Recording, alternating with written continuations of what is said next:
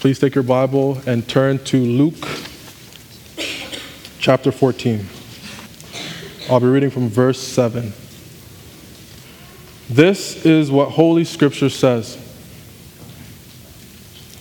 Now he told the parable to those who were invited when he noticed how they chose the places of honor, saying to them, When you are invited by someone to a wedding feast, do not sit down in a place of honor, lest someone more distinguished than you be invited by him, and he who invited you both will come and say to you, Give your place to this person, and then you will begin with shame to take the lowest place.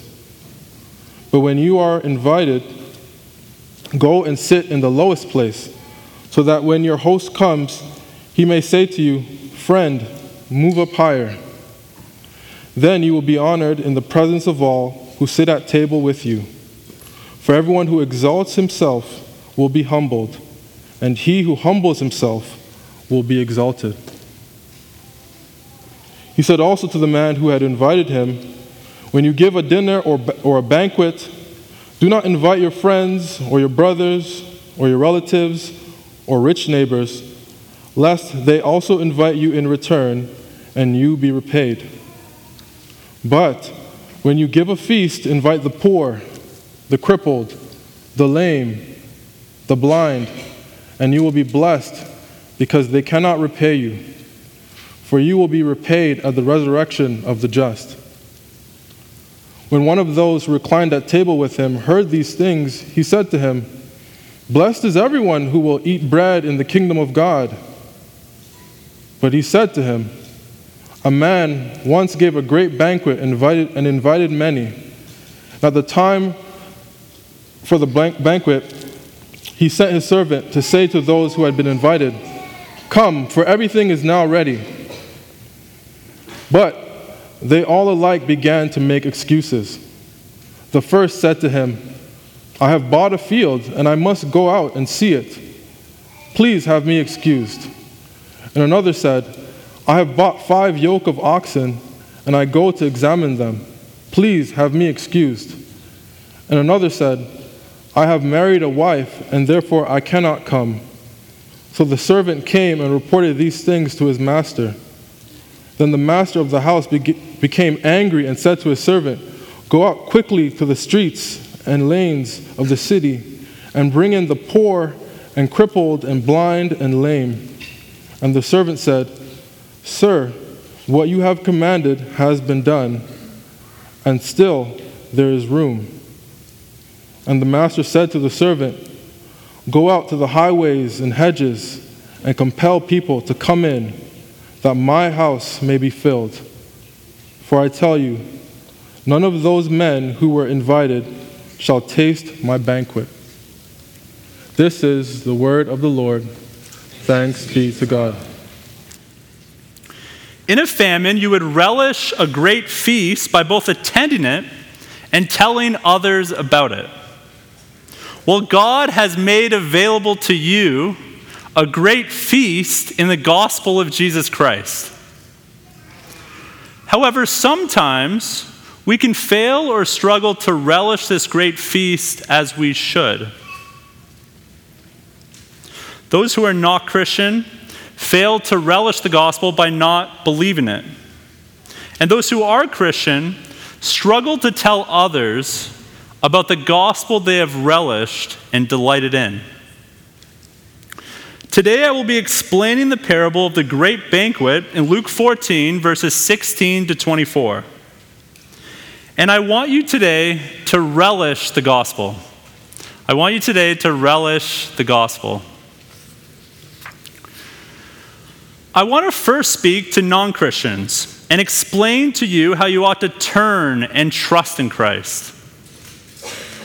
And then I want to speak to Christians and exhort you to go and tell of Christ to others. So, for those of you who are not Christians, relish the gospel. How do you do that? You turn from your sins and you trust in Christ. Turn from your sins and you trust in Christ.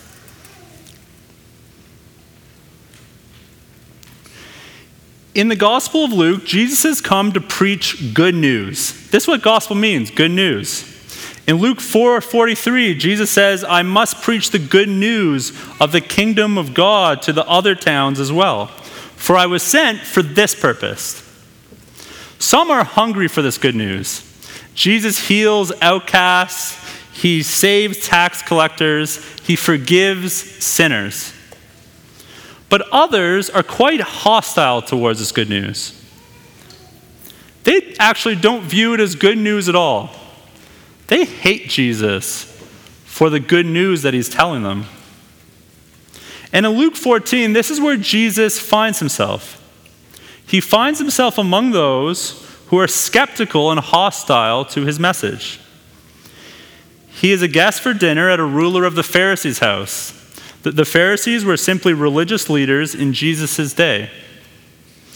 Jesus is in this ruler of the Pharisees' home, and he rebukes the Pharisees for several things he notices at the supper.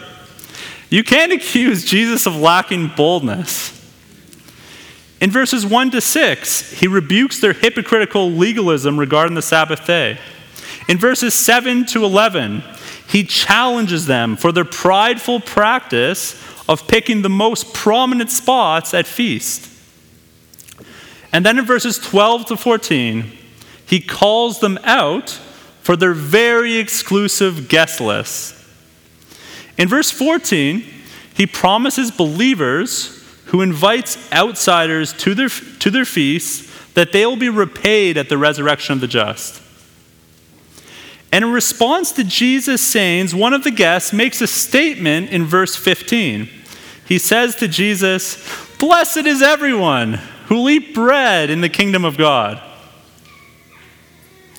This seems like an innocent comment, but as you see in the text, Jesus actually takes issue with this comment.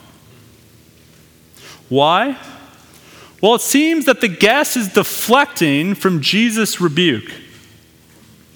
And he's saying that he and the Pharisees will still enter the kingdom of God even though they don't really believe in Jesus as the Son of God.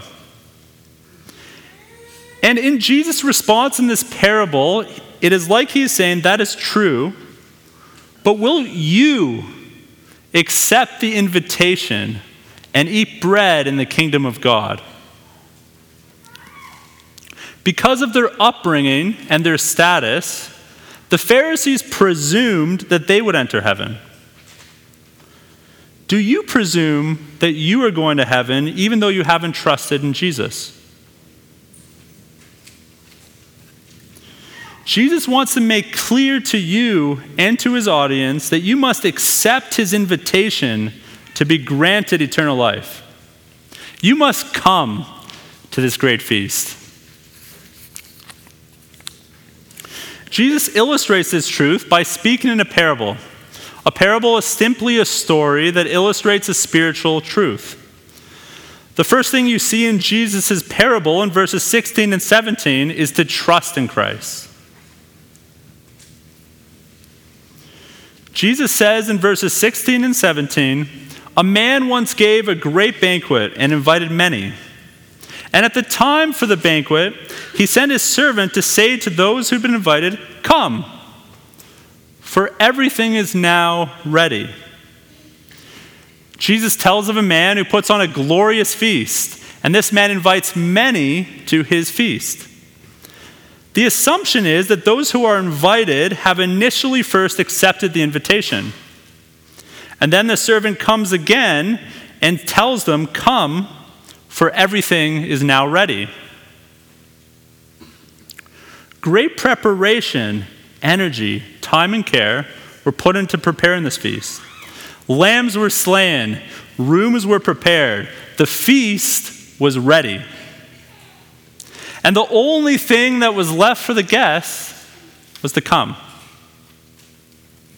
And friend, if you are not yet a Christian, the Lord says to you, Come, for everything is now ready. The Lamb of God, Jesus Christ, has been slain so that you can enter into this great feast. John the Baptist calls Jesus in John 1, verses 29, the Lamb of God, who takes away the sin of the world.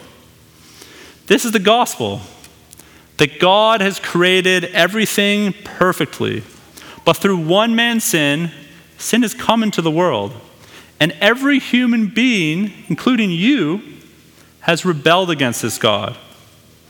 And for this, God must judge you because he is perfectly just, and he must judge sin.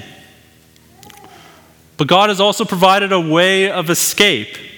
He sent Jesus Christ, his only Son, fully God and fully man, to live the perfect life that you could never live.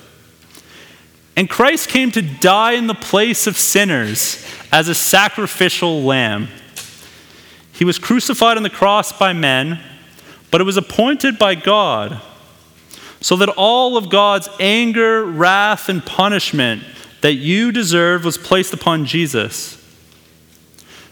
So if you turn from your sins and trust in Jesus, he will be your substitute, taking your sins in your place. Your guilt, your shame, your sin, all upon him. If you have trusted in Christ, God will look at you as holy and blameless, not because of your righteousness, but because of Christ's perfect righteousness. Jesus also says in John 14, 3, and if I go and prepare a place for you, I will come again and will take you to myself. So not only has a lamb been provided, but a room has been prepared. Christ not only died, but he was resurrected on the third day, defeating death, and 40 days later he ascended. And he secured an eternal dwelling place for all who believe in him. Turn from your sins, trust in Christ, and you will have eternal life. This eternal life is also called a feast. In Isaiah 25, verses 6 to 9, Isaiah says, On this mountain, the Lord of hosts will make for all peoples a feast of rich food, a feast of well aged wine, to rich food full of marrow, of aged wine well refined. And at this feast, Isaiah says in verse 8, He will swallow up death forever. And the Lord God will wipe away tears from all faces, and the reproach of his people he will take away from all the earth for the Lord has spoken. The Bible speaks of a heavenly feast where death, sin, illness, sorrows, they're no more. And if you come to Christ today, you can eat at this heavenly feast. Friend, come, for everything is now ready. Relish the gospel Turn from your sins, believe in the Lord Jesus Christ, and this great feast, it will be yours. Will you come and eat at this great feast? Or will you be like the guests at this banquet in verses 18, 20, 18 to 20, who make excuses and they view this invitation as an unwanted invitation? Jesus wants to tell guests who are invited to this eternal banquet, he wants to tell them don't reject Christ. Don't reject Christ. Imagine if you put all your resources into putting on a wedding. But then on the day of the wedding, your closest friends begin to give very lame excuses why they couldn't come. That'd be devastating. This is what happens in verses 18 to 20. The first two excuses given have to do with items that a person has bought. The first excuse is, I have bought a field and I must go and see it. Please have me excused. The second excuse in verse 19 is, I have bought five yokes of oxen and I go to examine them. Please have me excused. Both of these excuses are very, very weak. Both the field and the five yokes of oxen had already been bought, and it is very likely that they had already been inspected. And even if they had not been inspected, the urgency of the, the request is unfounded. If they really valued the master and the feast, the land and the oxen could wait. But they loved their material possessions so much that they rejected the feast. The third excuse is slightly different. A man says, I've married a wife, and therefore I cannot come. But notice that the man does not say when he's married a wife. The wedding has taken place. This excuse is very vague. It is kind of like if you were to invite a friend to your church, and the friend were to say, Oh, I can't come. I have a meal to go to. And you're like, What time is that meal at? And the friend's like, Ah, uh, uh, like 5 o'clock? Well, you know, church is at 10 a.m., right? You, you, you can go to church. So he could certainly still come to this feast even if he has a wife. Once again, the excuse reveals that the person really doesn't want to come. Kids, what if you were told that you were invited to a party with all your best friends and you were going to get the toys that you always wanted? And you were even able to eat all those sweet foods that your parents just don't eat, let you eat during the week. Would you do everything in your ability to go?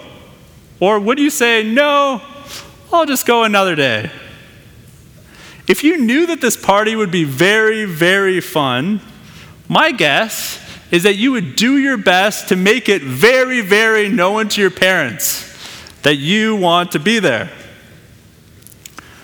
When you relish something, you make every effort to partake in it. Notice that the three excuses that cause people to reject the banquet in this parable have to do with possessions and family. Possessions and family. These are not a bad thing in themselves, but they're not the main thing. They become bad things when they become what we live for as a wise man once said, idolatry leads to misery. I want to speak to you who have been under the preaching of the gospel for weeks, months, years, maybe even decades, but you haven't yet turned from your sins and believed in Jesus Christ as your Savior. What are your reasons for not relishing Christ and not responding to Him in faith? Perhaps you are like these first two men, satisfied with your possessions, comfortable in your life. You feel secure. You don't really see your need for Jesus. But, friend, I must warn you, you are like a person living in a mansion on the fault line of an earthquake. God will one day judge all men for their sins, and you are far less secure than you think and your wealth will not bring you security on Judgment Day. True security can only be found through placing your faith in Jesus Christ as your Savior. Or maybe for some of you, you're interested in Christianity, but you're worried about what your family and friends would think. Well, Jesus anticipates this in verse 26. So if you're in Luke 14, you can just go to verse 26 he says this If anyone comes to me and does not hate his own father and mother and wife and children and brothers and sisters, yes, and even his own life, he cannot be my disciple. When Jesus says to hate your family, he's using an expression from the Hebrew that conveys to love something more than another. You should love your family. But when a family member tells you to forsake Christ or has drawn you away from Christ, you ought to love Christ more and be willing to be rejected by your family for the sake of Christ. Christ is the one who made you and offers salvation to you, and he deserves to be relished more than your family's approval. There also might be some of you who have not repented of your sins believed in Jesus for your salvation, but you still presume that one day you will come to Jesus. Maybe that's because you're around Christians. Maybe because that's because you're raised in a Christian family. But you presume that you will taste of this feast. Are you certain of that?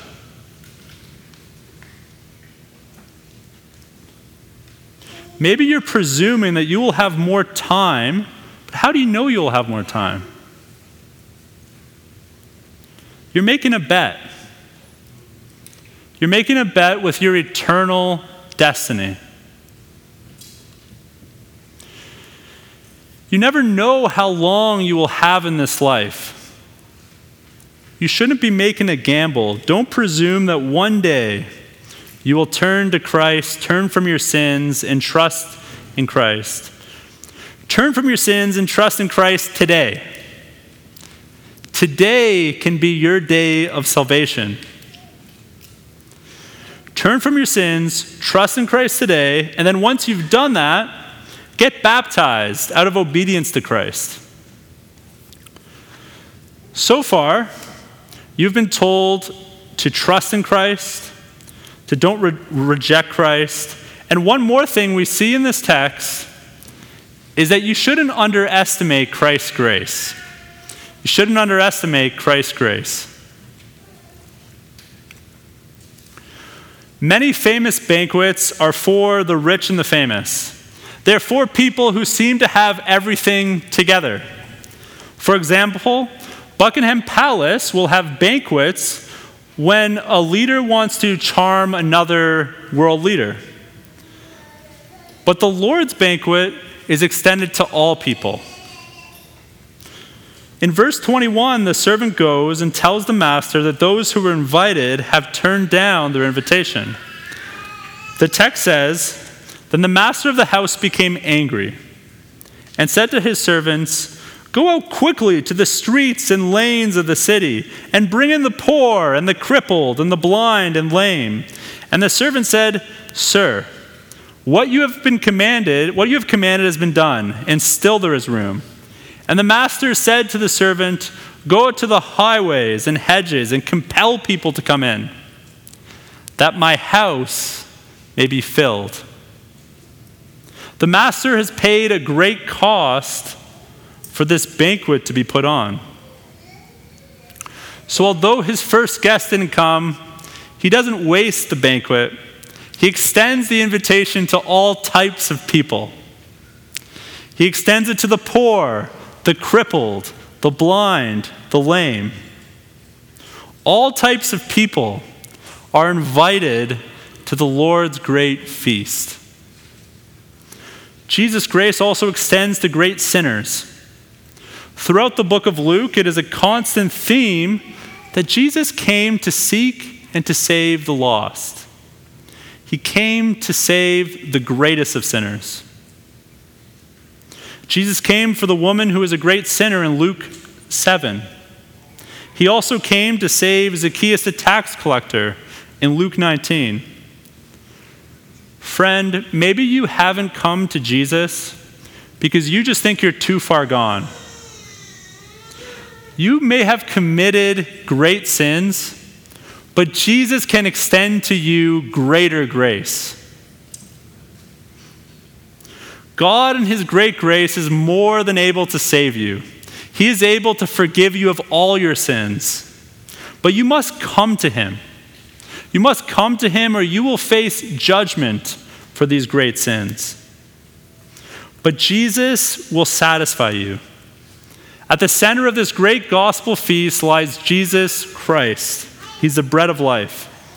He says, I am the bread of life. Whoever comes to me shall not hunger, and whoever believes in me shall not thirst. This great banquet is one that will satisfy you forever. So don't delay. Come to this great feast today.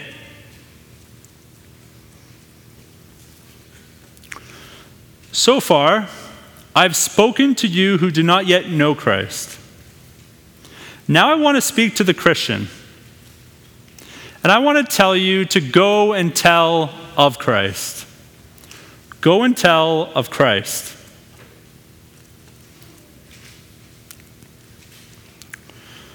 The Christian has been invited to this great banquet. They have experienced the Lamb of God and his forgiveness of sins. If you're a Christian, you have relished the gospel by believing in the gospel. You've come to the feast. And when you really relish something, don't you want to tell everyone about it? When you discover a restaurant that has, the, has had the best food you've ever had, you want to tell people about it. As you relish the gospel, you ought to tell people about it. In this parable, the Christian can identify with the servant. The servant is the one who invites people to the great banquet and goes and tells others about the great feast. Like the servant, you are called to tell others about the good news of Jesus Christ and the gospel. In the Gospel of Luke, Jesus has come to proclaim the good news of the kingdom. And then in Luke chapter 10, verse 2, Jesus says, The harvest is plentiful, and the laborers are few. Therefore, pray earnestly to the Lord of the harvest to send out laborers into his harvest. And then he sends 72 out to proclaim his message. So, within the book of Luke, proclaiming the good news of the gospel is very important. But it's not just Jesus and his closest followers and ministers who are to preach the gospel. Christian, you're called to tell people that they need to turn away from their sins and turn towards Christ. In 1 Peter chapter 2 verse 9, one of the reasons that Christians have been chosen by God is to proclaim the excellencies of him who called you out of darkness into his marvelous light. So, because you've been called out of darkness, you tell others about that great call. Every Christian is called to the task of evangelism. A good definition of evangelism is to teach the gospel with the aim to persuade. How you do that will differ from person to person, from situation to situation, but God wants you to do it. And as the servant announces the gospel feast, you can see several applications for Christians that can help you as, this, as you seek to tell the lost about Jesus. First, go and tell persistently. Go and tell persistently. It is important in life to have the right expectations.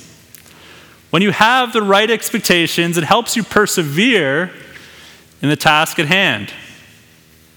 For example, if you're trying to go to a driving range for golf for the first time, it's really good to have the right expectations. Because if you're anything like me, you're probably going to fail a lot. You're probably going to miss the ball a few times. The ball will go right, the ball will go left, and you'll have a whole lot of side eye from people on either side of you. And as you tell people about Jesus, it's also good to have the right expectations, because having the right expectations will help you be persistent. It will help you persevere when the going gets tough. Not everyone you talk to is going to immediately fall on their knees and go to church the next Sunday and believe in Jesus.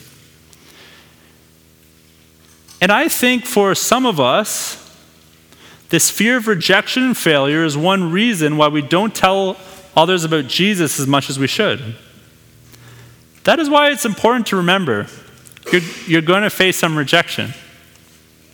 The servant is rejected by many people, but the servant keeps on persistently telling people about this great feast. If you're kind and respectful, and somebody turns down the gospel invitation that you've offered, they're rejecting your Lord. They're not rejecting you. Jesus says in Luke 10, verse 16, The one who hears you hears me, and the one who rejects you rejects me. And the one who rejects me rejects him who sent me. So, what Jesus is saying is as people reject you, they're actually re- rejecting Jesus. The second lesson you can see in this text as you go and tell others about Christ is that you ought to go and tell indiscriminately.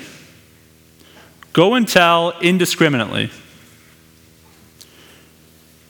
Christians can often think that God should save people who could really do a lot for the kingdom.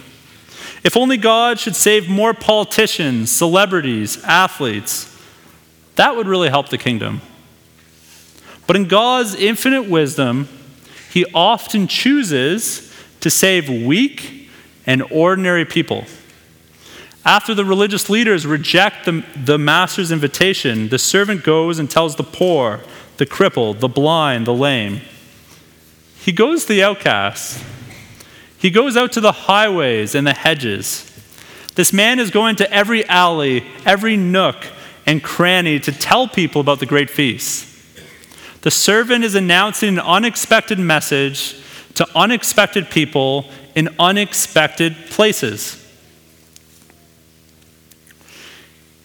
So, what does this mean for you in your day to day life? In faith, you ought to be willing to tell different types of people about Jesus. Maybe that means the person in your workplace or school who is the most miserable and just the most difficult person to work with. Or perhaps it's a distant family member who you see at family gatherings and you just don't think they'd be willing to listen. By God's grace, take a step of faith and, like the servant, compel them to come in. Notice that the servant is putting himself into situations where he can meet unbelievers. I think that one of the reasons why we don't often evangelize is that we're too busy. Our busyness often keeps us from evangelizing. And I think that one thing as a Christian that you should consider is to prayerfully put yourself in situations where you're able to interact with unbelievers. For mums, that might mean going to parks with your kids with the intention of meeting other mums.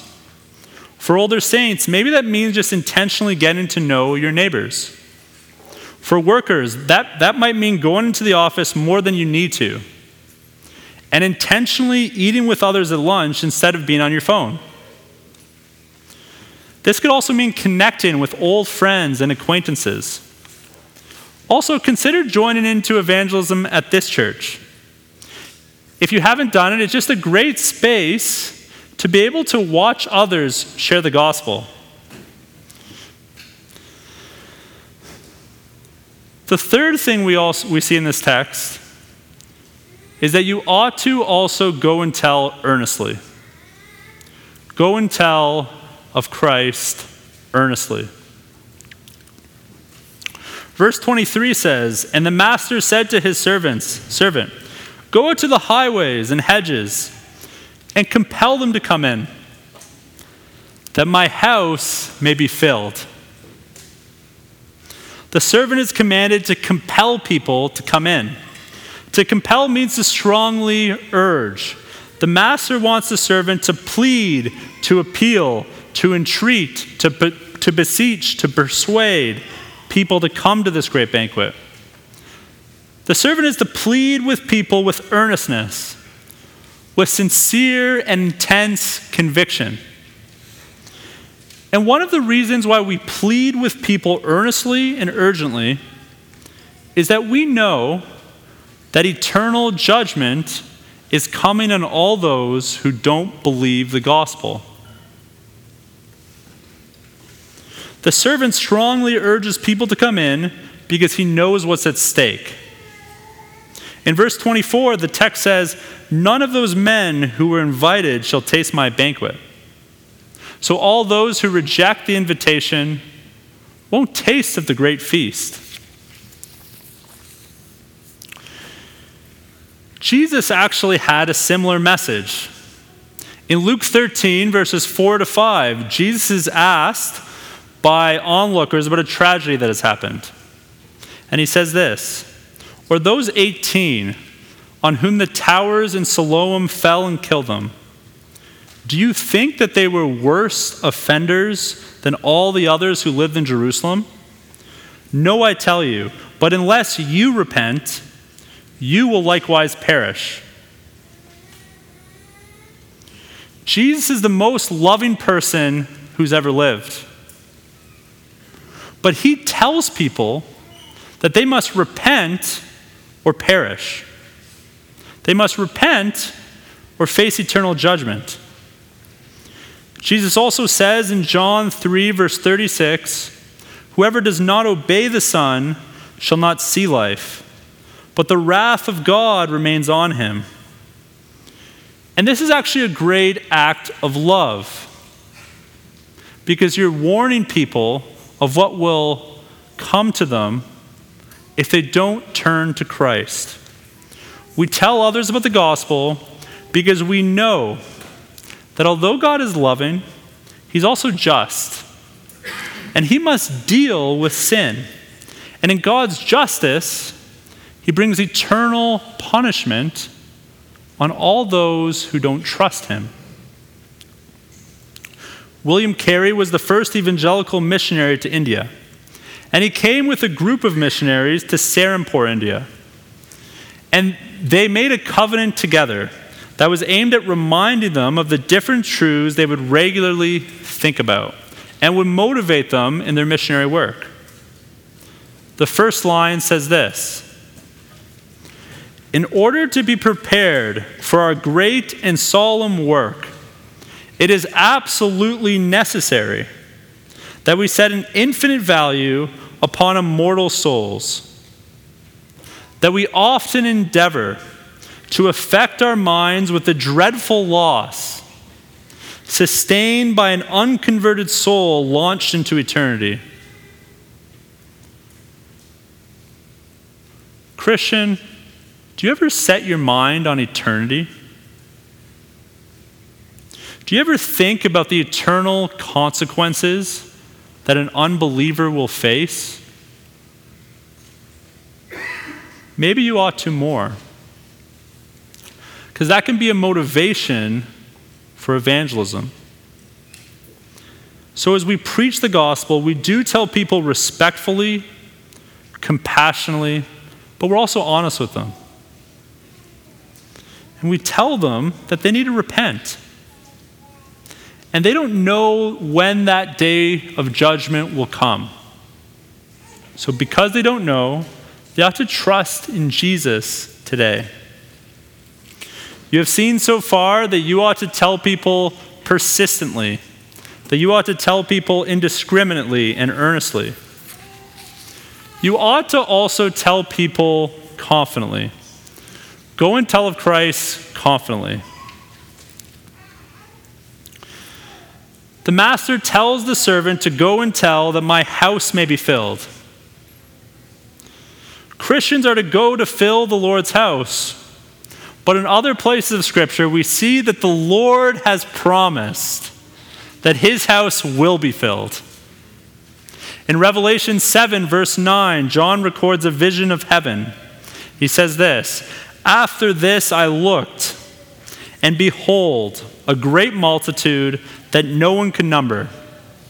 From every nation, from all tribes and peoples and languages, standing before the throne and before the Lamb clothed in white robes, with palm branches in their hands, crying out with a loud voice Salvation belongs to our God, who sits on the throne and to the Lamb. The Lord will fill his house with worshipers.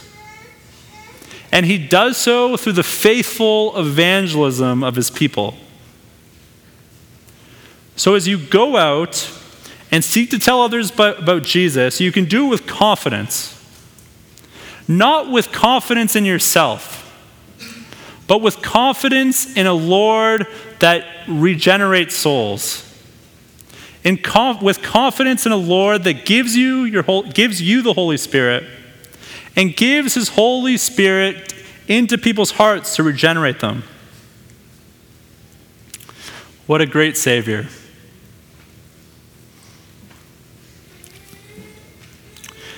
In a great famine, you would undoubtedly go to a great feast that someone was putting on.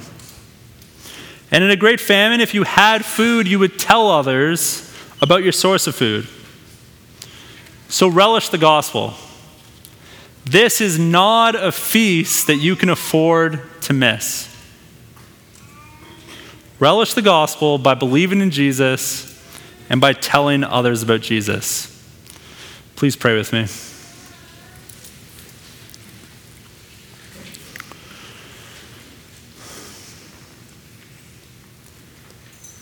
Heavenly Father, I ask for all those who don't currently trust in Christ, that you may be working in their hearts right now, and that you may cause them to respond in faith to Jesus Christ and to trust in Him. I pray, Lord, for Christians that you may help us to go and tell of Christ more. Give us grace to do this task that we can often struggle with. Give us grace to not be discouraged, but to be encouraged in the strength of your might. In Christ Jesus' name, amen.